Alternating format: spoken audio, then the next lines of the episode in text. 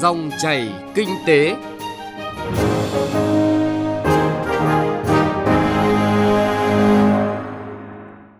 Xin chào quý vị và các bạn. Chương trình Dòng chảy kinh tế hôm nay, chúng tôi sẽ chuyển tới quý vị và các bạn những nội dung chính sau đây. Tổng công ty Điện lực miền Bắc đẩy mạnh cải cách thủ tục hành chính, nâng cao hiệu quả sản xuất kinh doanh. Làm gì để phát triển đô thị không phá vỡ quy hoạch? Những ngày này, thủ đô Hà Nội đang trong tình trạng ô nhiễm không khí nghiêm trọng, ảnh hưởng đến sức khỏe của nhân dân, nhất là những người thường xuyên làm việc ngoài trời. Để bảo vệ sức khỏe của mình, một trong những vật dụng không thể thiếu đối với người dân Hà Nội là khẩu trang. Tuy nhiên, trên thị trường có rất nhiều loại, đắt có, rẻ có mà chẳng mấy sản phẩm được kiểm chứng về chất lượng. Nội dung này sẽ được phóng viên Đài Tiếng nói Việt Nam đề cập trong chuyên mục Chuyện thị trường ở phần cuối chương trình. Trước hết là một số thông tin kinh tế đáng chú ý. Theo thông tin từ Tổng cục Thống kê, tổng sản phẩm trong nước GDP 9 tháng năm 2019 ước tăng 6,98% so với cùng kỳ năm ngoái, là mức tăng cao nhất của 9 tháng trong 9 năm gần đây. Kết quả tăng trưởng 6,98% khẳng định tính kịp thời và hiệu quả trong chỉ đạo điều hành của chính phủ, Thủ tướng Chính phủ. Sự nỗ lực của các cấp, các ngành, các địa phương trong thực hiện kế hoạch phát triển kinh tế xã hội nhằm đạt được mục tiêu tăng trưởng năm 2019. 9 tháng năm nay, vốn đầu tư thực hiện toàn xã hội đạt mức tăng hơn 10% so với cùng kỳ năm ngoái. Trong đó, khu vực kinh tế ngoài nhà nước đạt 625.000 tỷ đồng, chiếm tỷ trọng lớn nhất trong tổng vốn đầu tư, trong khi vốn khu vực nhà nước chỉ chiếm 31%. Khu vực có vốn đầu tư trực tiếp nước ngoài đạt 327.000 tỷ đồng, chiếm 23,7%. Tuy nhiên, số liệu thực tế cũng cho thấy vốn đầu tư từ ngân sách nhà nước chưa cải thiện nhiều, tiếp tục đạt mức tăng thấp nhất trong các năm giai đoạn 2015-2019. Theo Bộ Nông nghiệp và Phát triển Nông thôn, tổng kim ngạch xuất nhập khẩu nông lâm thủy sản 9 tháng năm nay ước đạt 53,2 tỷ đô la Mỹ. Tăng trưởng xuất khẩu 9 tháng chủ yếu đạt được từ tăng giá trị xuất khẩu lâm sản chính, còn nhóm nông sản chính vẫn giảm khá mạnh với mức 7,2%. Thủy sản cũng là nhóm mặt hàng có kim ngạch xuất khẩu không đạt như kỳ vọng. Hiện đã có 6 nhóm sản phẩm có giá trị xuất khẩu trên 2 tỷ đô la Mỹ, gồm gỗ và sản phẩm từ gỗ, cà phê, gạo, hạt điều, rau quả và tôm. Trong 9 tháng năm nay, thị trường chứng khoán đã có nhiều đóng góp trong việc huy động vốn cho nền kinh tế, với tổng mức huy động vốn đạt 203.000 tỷ đồng, tăng 2% so với cùng kỳ năm trước. Theo số liệu thống kê sơ bộ của Tổng cục Hải quan, nửa đầu tháng 9 đã có hơn 6.100 xe được nhập về, cao hơn 2.000 chiếc so với cùng kỳ tháng 8. Như vậy, nếu tính bình quân mỗi ngày có hơn 400 ô tô nhập khẩu nguyên chiếc các loại được làm thủ tục thông quan trong nửa đầu tháng 9.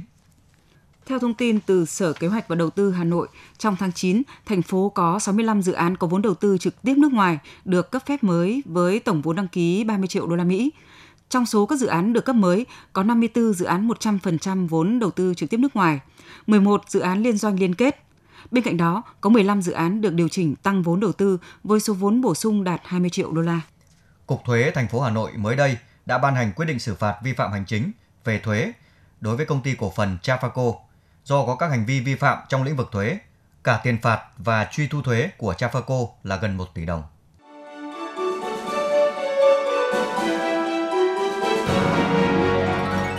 Dòng chảy kinh tế, dòng chảy cuộc sống.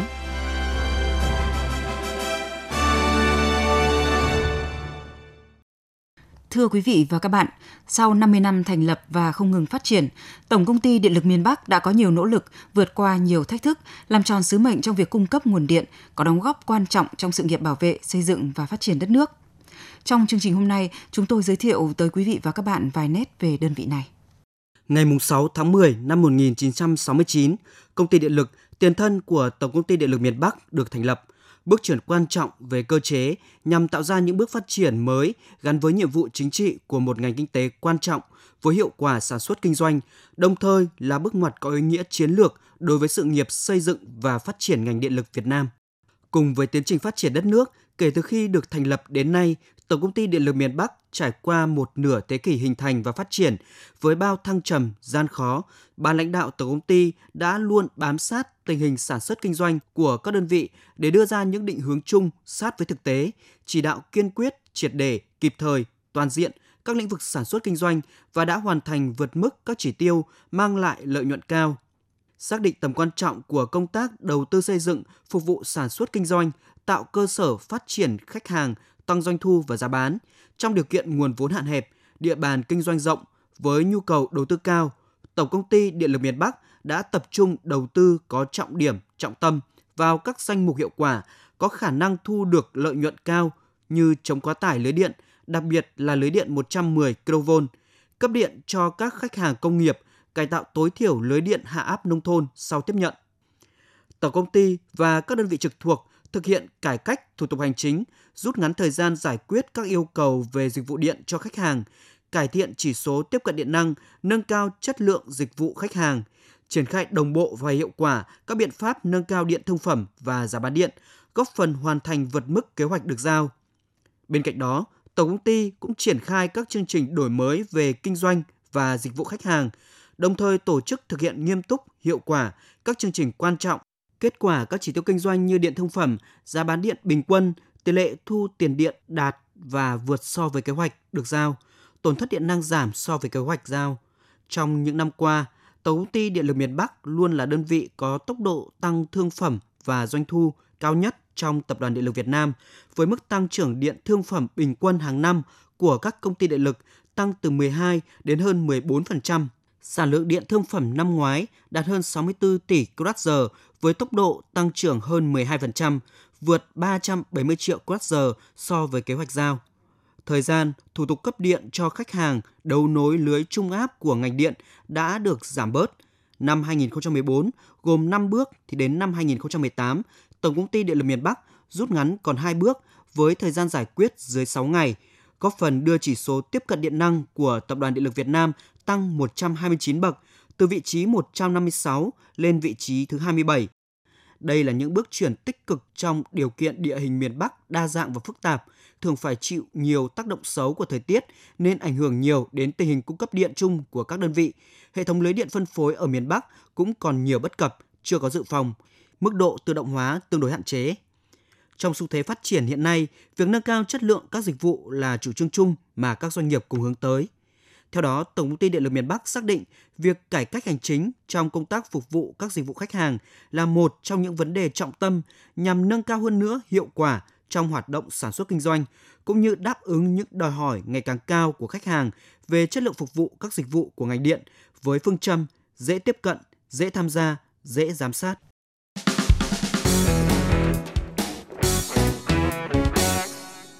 Thưa quý vị và các bạn, quá trình đô thị hóa trên cả nước đang diễn ra rất mạnh mẽ.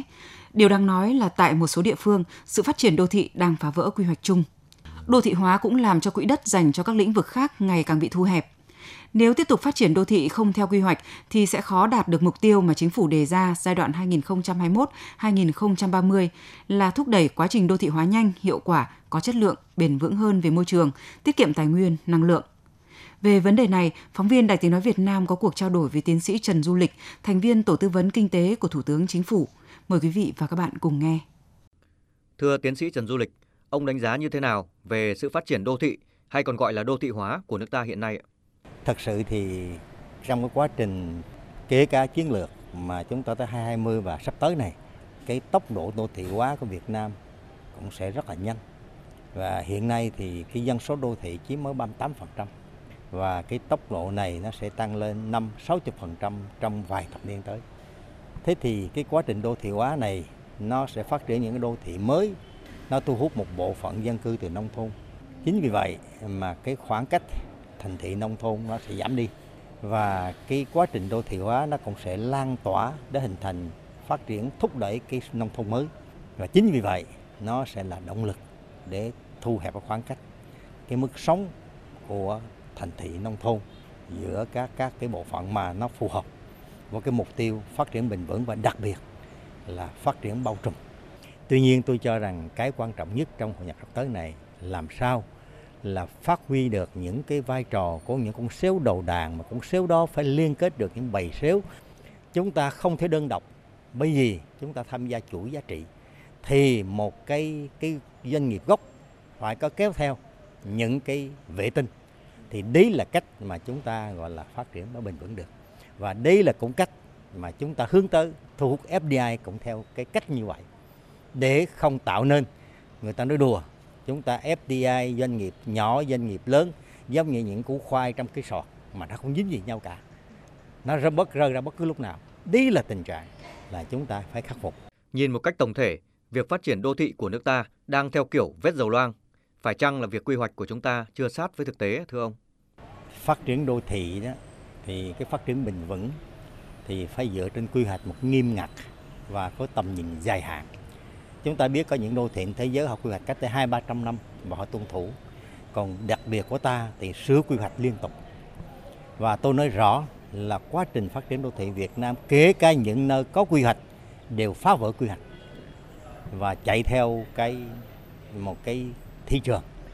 Còn cái tình trạng phát triển theo vết dầu loang thì nó quá rõ rồi. Kể cả những đô thị trước đây là để hình, nó hình thành, xu hướng tự phát hình thành những cái siêu đô thị thì đã có những quy hoạch phát triển đa trung tâm nhưng thực chất thì vẫn cứ hướng tâm vẫn là tìm những khu đất vàng đấy là cái vấn nạn và nếu như mà chúng ta không có có tầm nhìn dài hạn và khắc phục những cái tôi gọi là khuyết tật của cái của, của thị trường bằng những cái động cơ lợi nhuận tìm những đất vàng để mà phát triển làm phá vỡ tất cả những cái hạ tầng khác kể cả giao thông vân vân đó thì chúng ta sẽ là để lại những hệ quả là rất xấu đây là vấn đề phát triển đất nước theo hướng văn minh hiện đại theo những đô thị sống tốt chứ không phải vì vấn đề hội nhập Có thể thấy là việc phát triển đô thị là rất cần thiết. Tuy nhiên, việc phát triển các khu đô thị mới sẽ ảnh hưởng tới quỹ đất. Vậy theo ông, các bộ ngành địa phương cần có định hướng như thế nào để sử dụng đất một cách hiệu quả trong tình hình hiện nay ạ?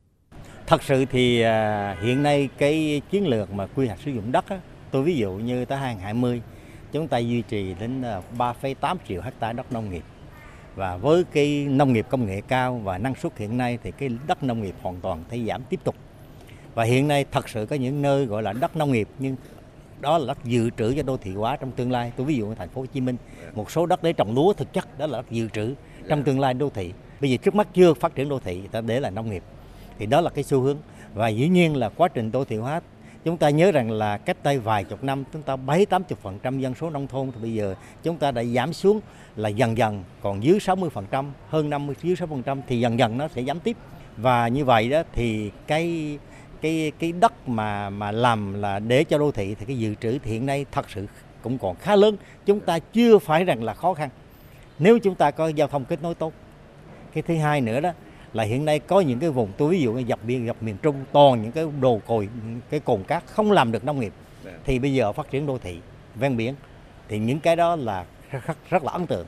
Thành ra phải nói rằng là vấn đề quản lý chứ không phải chúng ta thiếu quỹ đất để phát triển đô thị nghe là có quy mô cái hiện đại Xin cảm ơn tiến sĩ Trần Du Lịch về cuộc trao đổi này.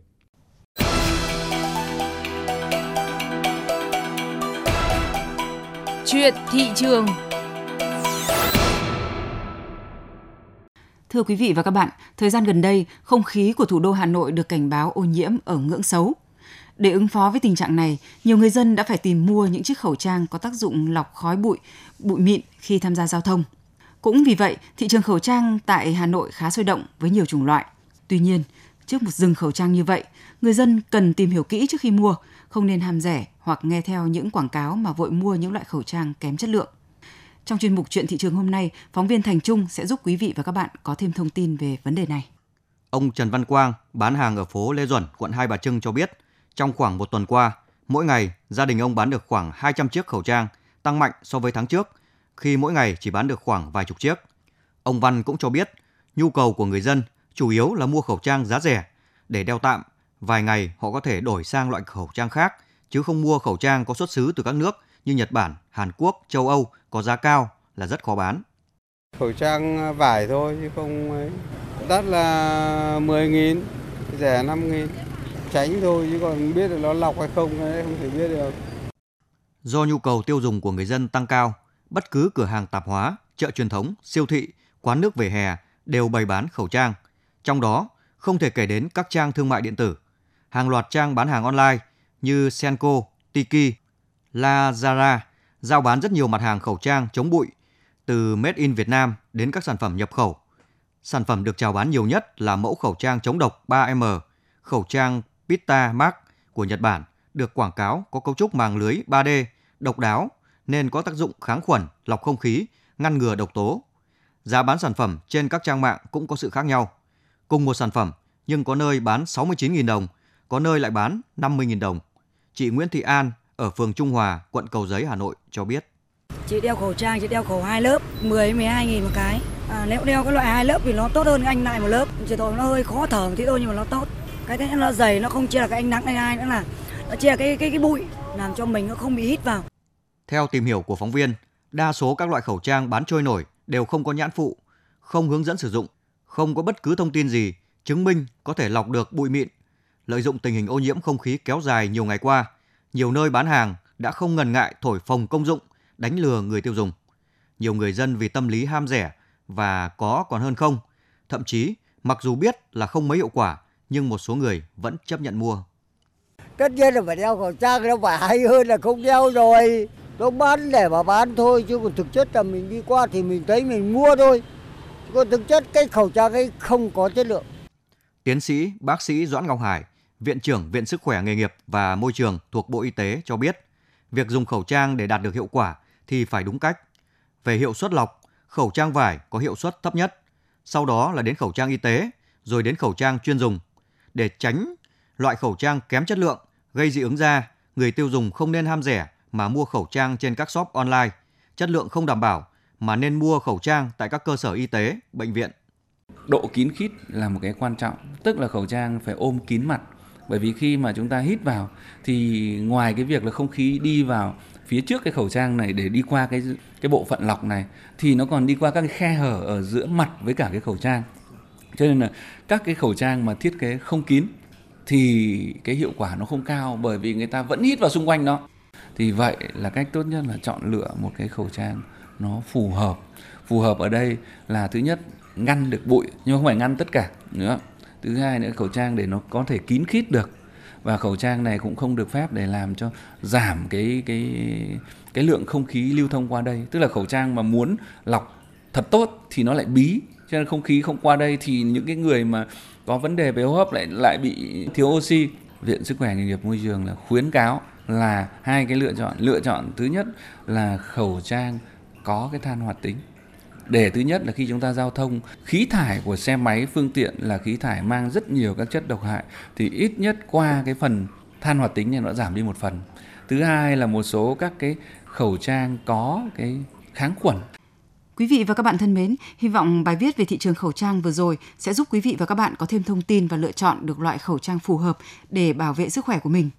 Đến đây thì thời lượng của dòng chảy kinh tế cũng đã hết. Chương trình do biên tập viên Thành Trung và nhóm phóng viên kinh tế thực hiện. Xin tạm biệt và hẹn gặp lại quý vị và các bạn.